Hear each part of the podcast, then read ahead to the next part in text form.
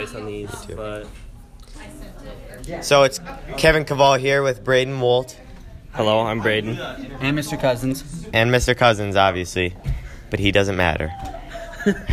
so, Brady, my question to you is Does a championship game have to have a winner and a loser? Yes, I believe a championship game has to have a winner and a loser. What is the point of playing the season to begin with if you're not playing for something? I agree, but what do you feel about participation trophies for the losers? I think participation trophies kind of undermine the idea of a winner and a lo- like someone being a winner.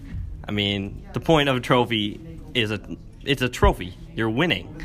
It's a gift for the winner. I agree, but what about the people that can't handle losing because they're babies? Then they're babies. They're, they're babies. That's it. I agree. So, this.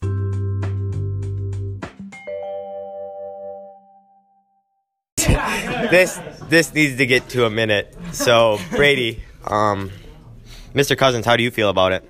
I love participation trophies Why? because everybody should get A for effort. You know, you, you gave it your best shot. They don't try. Well, then they get like a less good participation trophy. Thank you, Mr. Cousins.